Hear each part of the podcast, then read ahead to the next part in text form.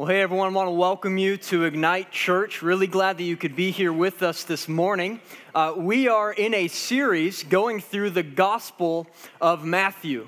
And you might be asking, the whole thing?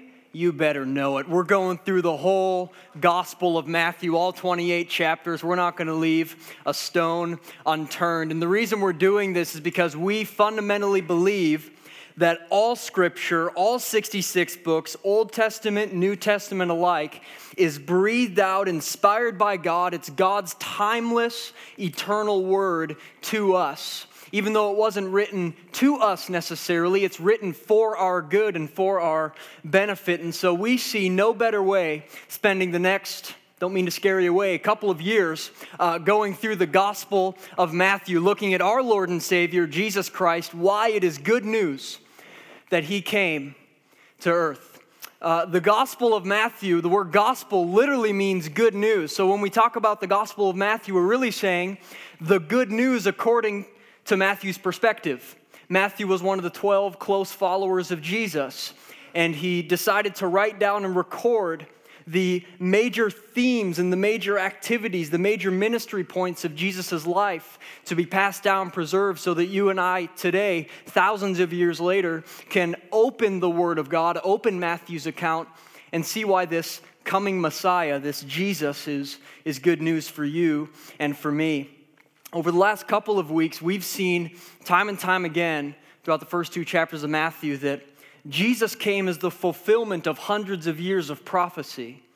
Right? The entire Old Testament points to and looks forward to this coming Jesus, this Messiah, the Christ, the deliverer, the anointed king is literally what that means.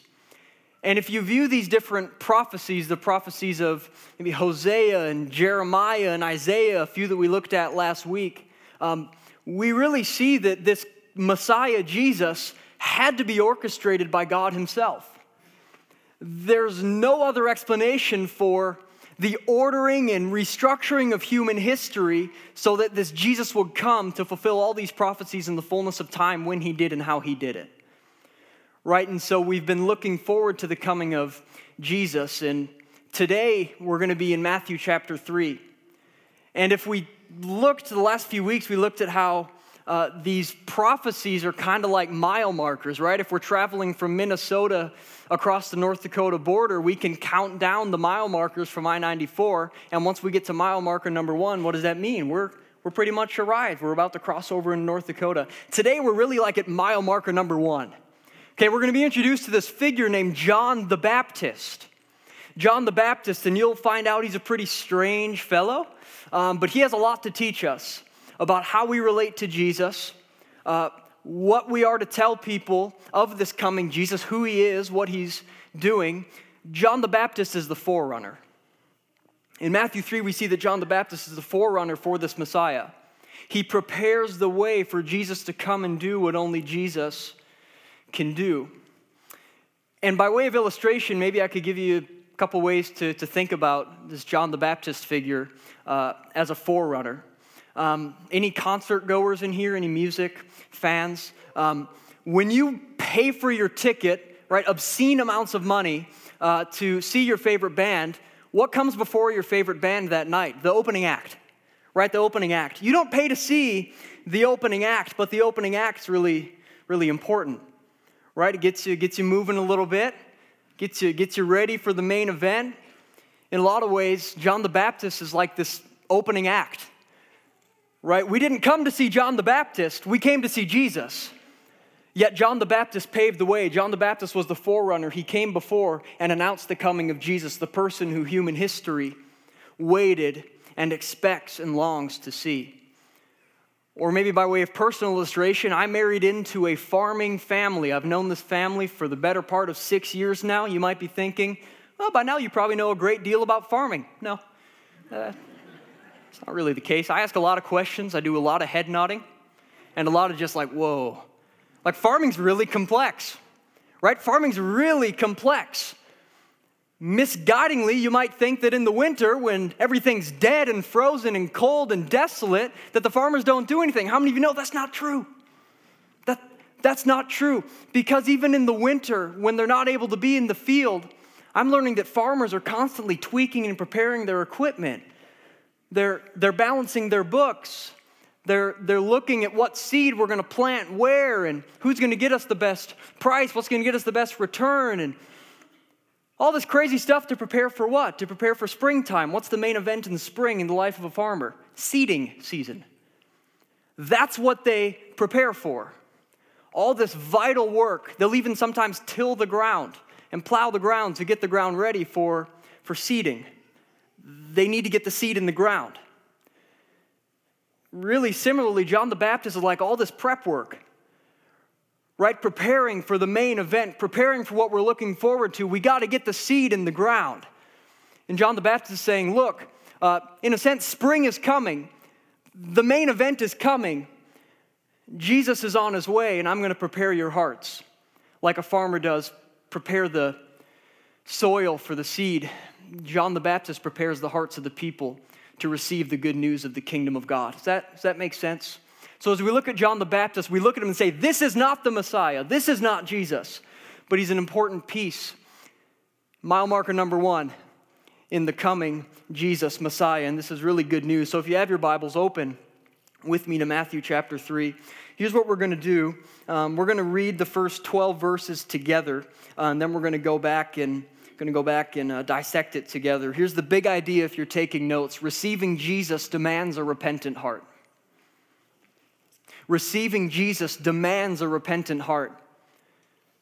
These 12 verses in Matthew chapter 3 are really a record of John the Baptist's message.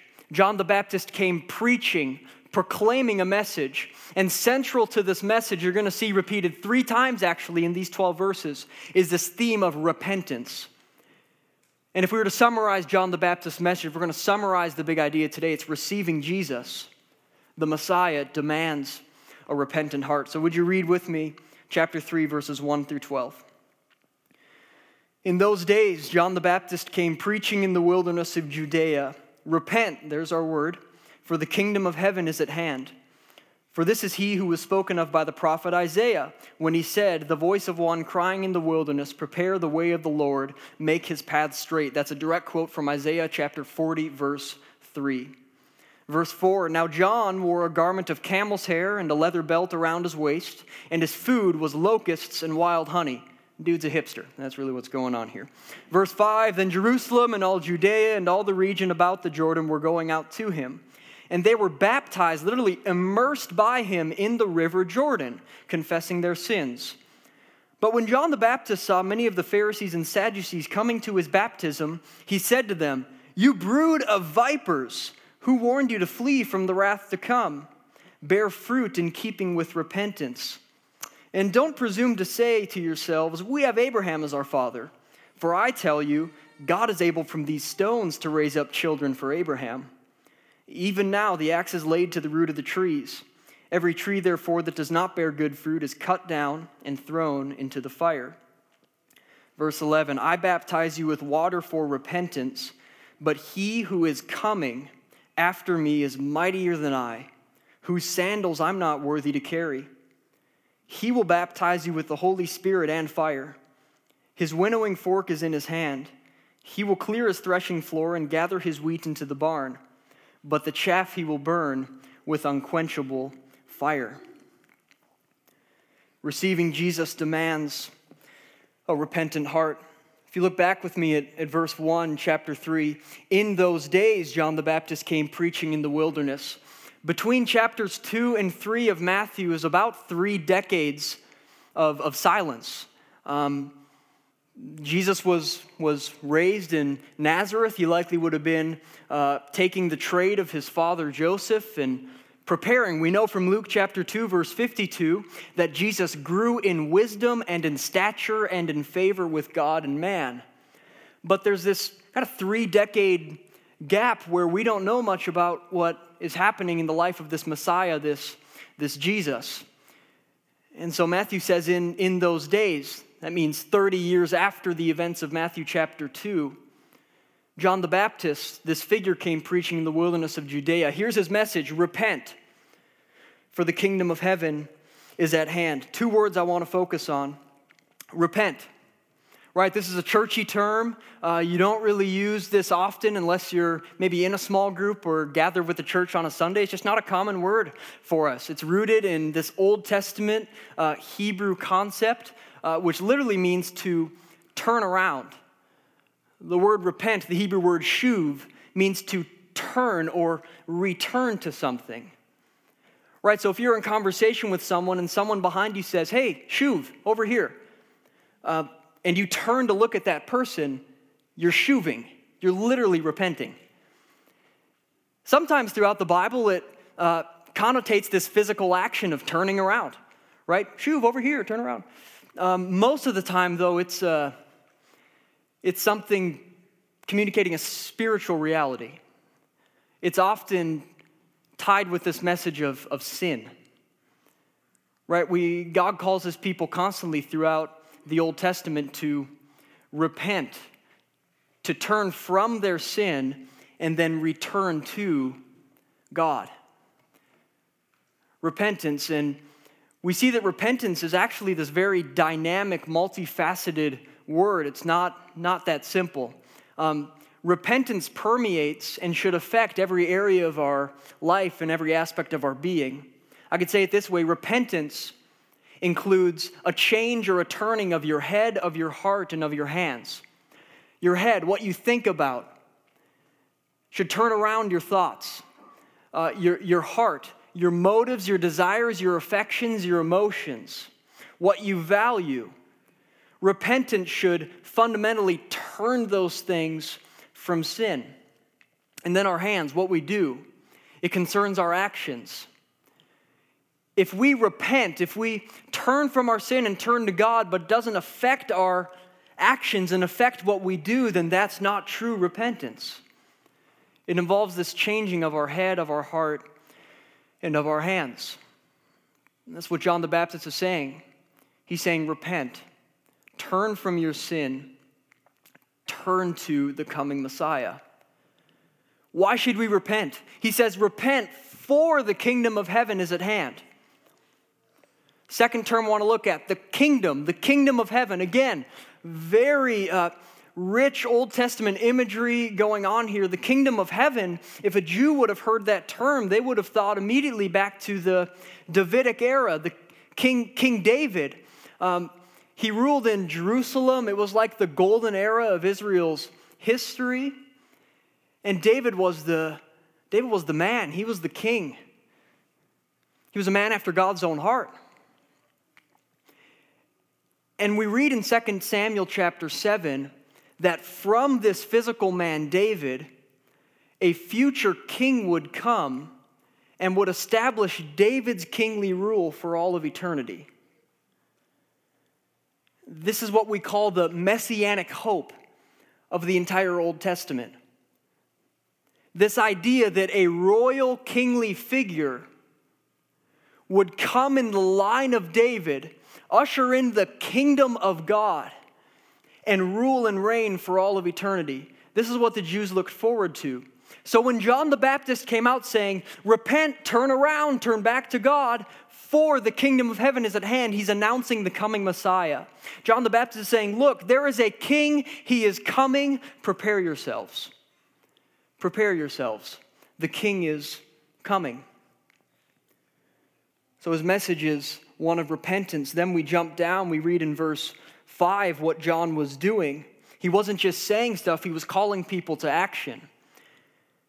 And in verse 5 it says, Jerusalem and all Judea and all the region about the Jordan were going out to John the Baptist. And they were baptized by him in the river Jordan, confessing their sins. So, as a message of repentance, turn around, turn back to God. And this repentance was symbolized by baptism. Word baptism literally means to immerse, often in water. And so John the Baptist, droves of people were coming to him all throughout the known Palestinian era, uh, area, and, and he was baptizing them in the Jordan River one by one. Just baptizing. Here's the weird thing that's going on, though Jews did not get baptized. Like baptism in water was not a Jewish thing. Jews did not get baptized. Here's what baptism was in the Old Testament in the Jewish uh, religion. If there was a Gentile, that's a non Jew, that said, I want to convert to Judaism and follow the ways of God, then one thing the Jews would do is they would baptize these non Jewish converts as a way of ritually purifying and cleansing them. Here's to simplify this baptism was for non Jews, it was for Gentiles. Baptism was not for Jews. Yet droves of people all about in the country were coming to this locust eating, cloak wearing, weird yelling guy saying, The kingdom is here. Be baptized and repent. Like, this is a really offensive message. He's telling Jews, you need to be baptized. It's his way of saying you're no cleaner in the sight of God than the non Jews. This is John the Baptist's offensive message. He's the guy that doesn't get invited to the parties. He's super unpopular because he's preaching a really offensive message. Yet, people were coming out in droves to repent and be baptized. Why? Why were people doing this? Here's what I think's going on. Because John the Baptist's message was not about himself, it was about look, the Savior of the world, the man whom you've been waiting for for hundreds, thousands of years, he's here. We're at mile marker number one. He says, This is good news all of human history is pointed to the coming one. He's coming right after me. His name is Jesus. So people were repenting, preparing themselves. They were taking John at his word. They were being baptized. They were being cleansed from their sin. Why? Because something greater is here. The king is coming. Jesus has arrived in human history. Here's what I think this passage is calling us as the church today, 2,000 years later, to do. I believe we can learn from John the Baptist in that our responsibility is to announce the good news of Christ's coming and leave the results up to the working of the Holy Spirit in people's hearts. It wasn't John the Baptist coercing them, reasoning with them. Jesus is coming, Jesus is coming, this is who he is, and, and fulfilling all these prophecies and reasoning. Like, John the Baptist was very simply saying, Repent, the kingdom of heaven is at hand. In other words, turn around, Jesus is coming. And people responded. People responded to the offensive message. There's a work in their heart going on here. Church, if I can encourage you in one area, our responsibility is to share the good news of Christ coming for all people. We leave the results, the responsibility uh, on, the, on the person and on, on God Himself. I've found that the gospel takes root in the most unlikely of places, in the most unlikely of circumstances, in the rockiest of situations. The gospel transcends all of that. Jesus has power over all of those things. That person, that loved one, that family member in your life who you've been praying urgently for them to come to Jesus, you're faithfully sharing the gospel with them, you're showing them what it looks like to, to love and be a friend, and you feel like there's no hope, church, I need to encourage you there's hope because we're talking about Jesus, the author and finisher of our faith. Man, don't lose hope. Keep sharing the good news of Jesus coming. The gospel takes root in the most unlikely of circumstances. The gospel saves the most unlikely of people. Can anyone attest to that? I shouldn't be saved. I shouldn't be where I am today. It's but the grace of God has brought me to where I am. And so we learn from John the Baptist share the message. Jesus is here, and this is good news. We leave the results to God. You'll be surprised what God does in the hearts of the people whom you're close with. This is John the Baptist's message, and then we pick up in verse 7 But, Okay, here's a contradiction or a little interjection. Everything's going really well, right? Really quick, the Pharisees and the Sadducees, they show up. We know the Pharisees and the Sadducees, they're always spoiling the party, right? They're, they're always, always doing something to shake things up a little bit. Verse 7 But when John the Baptist saw many of the Pharisees and Sadducees coming to his baptism, he said to them, You brood of vipers, who warned you to flee from the wrath to come? Not a friendly greeting, by the way.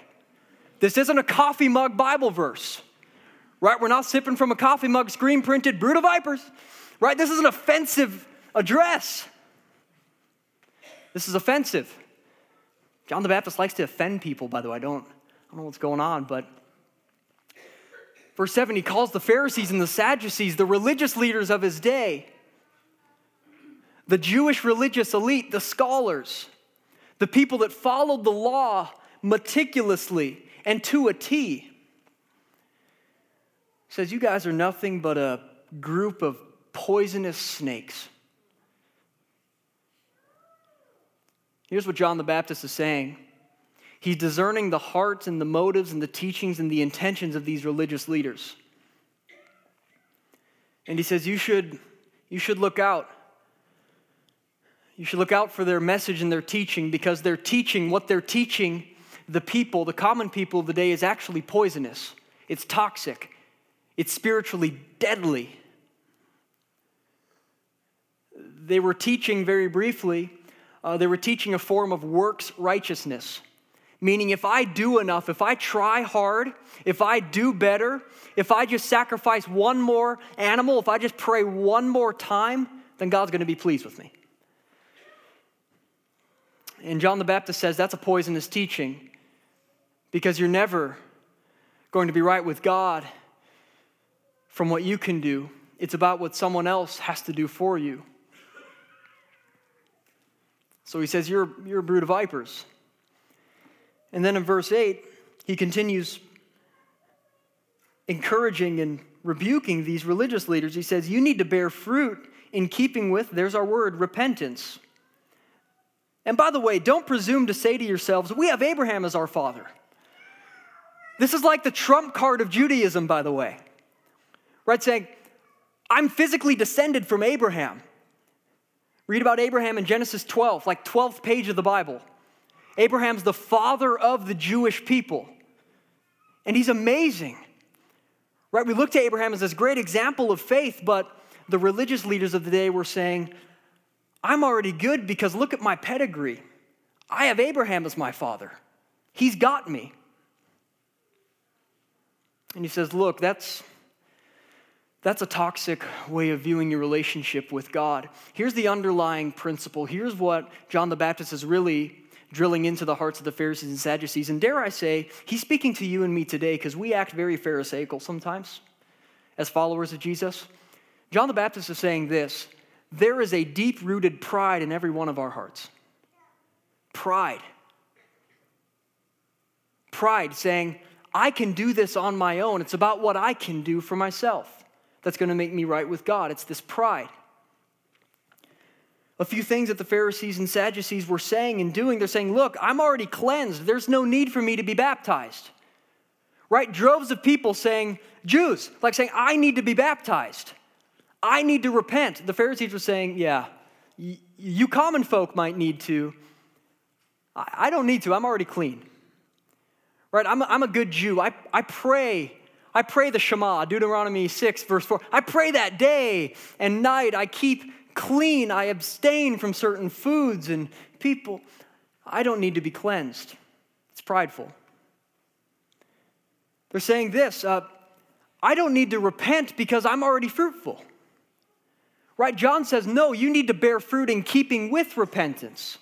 That's active, by the way. It's not a one time thing. It's our lives are to be marked by this repentance, this constant turning from sin and turning to God.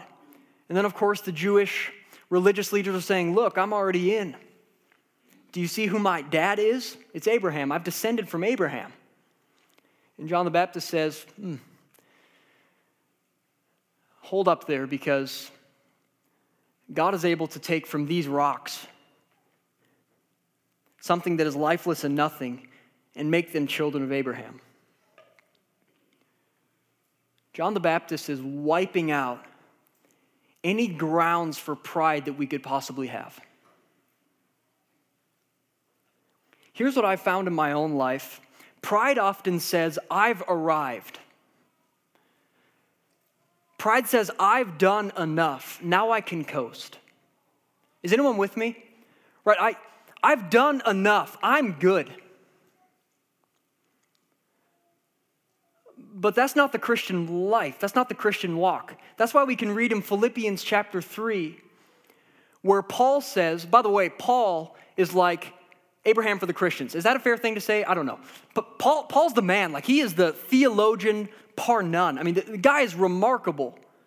Remarkable apostle. Wrote a lot of the New Testament.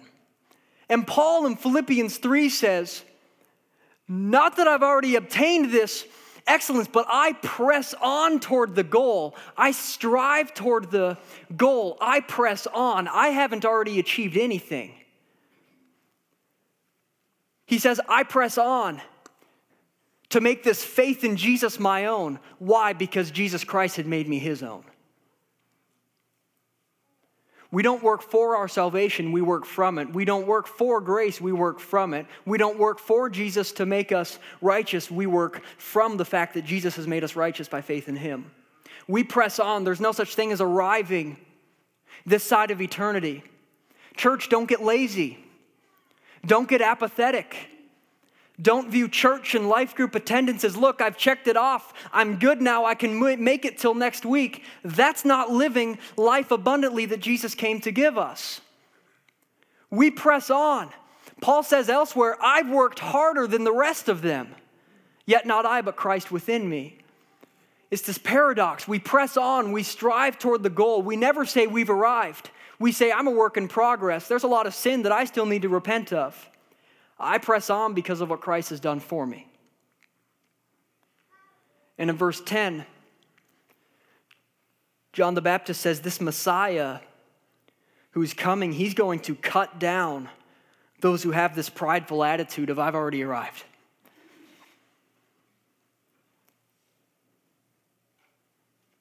So we see that receiving Jesus demands a repentant heart. It's this life marked by repentance. We bear fruit in keeping with repentance. If I can just say this really quick. Um, one way that I love to bear fruit in keeping with repentance just daily, um, I like to make Psalm 51 a regular practice, just reading through Psalm 51. I like to do that uh, often throughout the day. Psalm 51.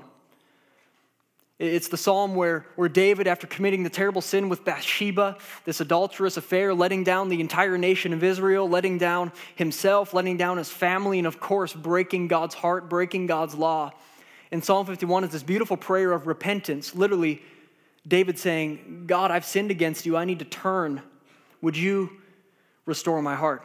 Just want to give that to you. Psalm 51 is a great psalm of repentance that we can pray. With that being said, um, Let's look at the last two verses of John chapter, excuse me, Matthew chapter 3. We see the humility of John the Baptist. Verse 11, he says, I immerse you, I baptize you with water for repentance. But he, circle the word he in your Bible, that's talking about Jesus, the coming Messiah. He who is coming after me is mightier than I, whose sandals I'm not worthy to carry. He'll baptize you with the Spirit and with fire. He has a winnowing fork in his hand.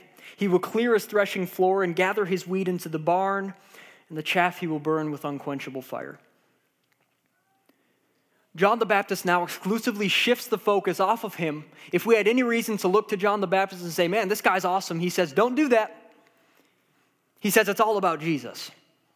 He said it's all about the Messiah. I'm just the forerunner. I'm just mile marker number one. You haven't gotten to Fargo yet. Said no one ever. Um, John the Baptist tells us two things about this coming king, about this Messiah. He says Jesus is the king and Jesus is the judge. Verse 11 Jesus is the king. John the Baptist takes the right position before this coming king. He says, This, this Messiah is mightier than I. said, If you think I have a strong message, you haven't seen anything yet. He's mightier than I. And he says, Actually, his dirty, gross, filthy sandals, yeah, I'm not even worthy to touch those. That's how amazing this Messiah is. He says, Jesus is the king. This Messiah is the king. And then he says, this Messiah is going to be a judge. He's a judge. Let's read verse 12 again. Jesus has a winnowing fork in his hand. He will clear his threshing floor and gather his wheat into the barn, but the chaff he will burn with unquenchable fire. What John the Baptist is doing here is he's using this agricultural metaphor or analogy. A winnowing fork was a tool used in Old Testament agriculture, and a threshing floor was this large, flat plain, oftentimes in a valley. So it's like North Dakota, basically. It's, it's flat and in a valley. Seriously, though. And, and what would happen is the wind would circulate and come into this valley, and so the farmer with his winnowing fork would take the wheat that he harvested, throw it up in the air, the heavy, good wheat would fall to the ground, the chaff, the useless stuff, stuff you don't eat or use, gets blown away. It's a separation of the wheat from the chaff, the good from the bad, the useless from the useful. And so, what would happen is the good wheat would fall to the ground, the wind would carry the chaff away, and oftentimes the chaff would then be collected and burned. And John the Baptist is using this analogy to say Jesus is coming as a judge. He says, You and me, we're either going to be wheat or we're going to be chaff. And what determines our end is how we respond to Jesus. I need you to catch this. What determines our end is based on how we respond to Jesus. The repentant, the ones who humbly say, I turn from my sin and trust in Jesus the Messiah, they're like the good wheat. There's substance there. It falls to the ground, it's collected and put to good use, it's preserved. Those who don't repent, those who see Jesus and harden their hearts, those who see Jesus and say, mm, I'm good, I've arrived, I can save myself. They're going to be like, like chaff, blown away, burned. This is a hard truth, but it's a biblical truth. I want to speak to you because I love you and care for you, care about where you're going, care about your eternity. how you respond to Jesus determines your eternity. Will you respond to Jesus? The Messiah's come, by the way. Will you look to Jesus and say, I'm sinful, I have pride, I need to repent and trust in Him? If so, man, you have an eternity reconciled to the Father, free from sin ahead of you. Those who hear the gospel, the message I'm sharing today, if you respond by hardening your heart, friend, eternal separation from your loving Father awaits you. And so at this point, you might be asking, and I close with this you might be asking, why is it even good news at all that Jesus, as a judge, came into the world? Like, I already feel shameful enough. I already feel guilty enough. I already feel unqualified enough. Why do I need some other rabbi telling me that I'm guilty before a holy God? Why is that good news? And let me tell you this you're asking the question at the crux of the gospel. What makes the gospel good news is the cosmic reality that God is a righteous judge. and he will call every deed on an individual basis into account and he will judge it with equity. And the Father, we read in John chapter 5, has handed all judgment over to the Son. Jesus has come once as the Messiah, and he's coming again to establish his kingdom and be the judge of all humanity. And for those who repent and place their faith in Jesus today, this is the gospel. You need to catch it. Jesus is not only our judge, but he becomes the defender of the repentant. Jesus is the judge and the defender of the repentant. So it's good news that Jesus came into the world because he's not only a judge, but he provides the way of salvation for all who place their faith in him. Jesus lived a perfect life under the law, he's blameless. Jesus at the cross died a substitutionary death that you and I, because of our sin, deserve to die. But then Jesus, being sinless in every way, rose from the grave to give new life to all who will place their faith in him. That's the good news of, of Jesus. So when John the Baptist talks about, look, there's a Messiah coming, that's what we look forward to. Jesus is a judge, yes, but man, he's the defender of the repentant, he's the defender of the righteous. So I want to ask you this where is that sin you need to repent of in your hearts and in your life? Maybe some of you today have rejected Jesus as the king and as the Messiah of your life. I want to say this as we pray in a moment, would you simply repent? Say, I turn from my selfishness, I turn from my pride, my sin, and I place my trust in Jesus? Friend, when you do that, Jesus not only is our judge, but he becomes your defender and your advocate. He gives you his righteousness. And you have eternity ahead with your Father awaiting. Would you pray with me?